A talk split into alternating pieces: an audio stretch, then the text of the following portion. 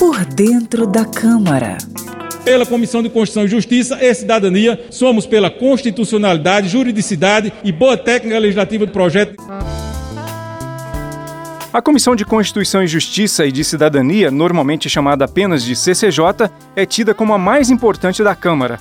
É ela que avalia se os projetos seguem os preceitos determinados pela Constituição, se as propostas estão corretas em termos de técnica legislativa, do regimento interno, se não têm defeitos jurídicos. Há ainda vários temas que são obrigatoriamente avaliados pela CCJ, por exemplo, assuntos ligados aos direitos e garantias fundamentais, à organização do Estado, dos poderes e às funções essenciais da Justiça, temas referentes aos partidos políticos, matérias relativas a direito constitucional, eleitoral, civil, penal, penitenciário e processual. A CCJ também trata de nacionalidade, cidadania, naturalização, regime jurídico dos estrangeiros, outras especificidades como intervenção federal, uso dos símbolos nacionais, criação de novos estados e territórios. Tudo isso é da responsabilidade de avaliação da Comissão de Constituição e Justiça e de Cidadania, a CCJ.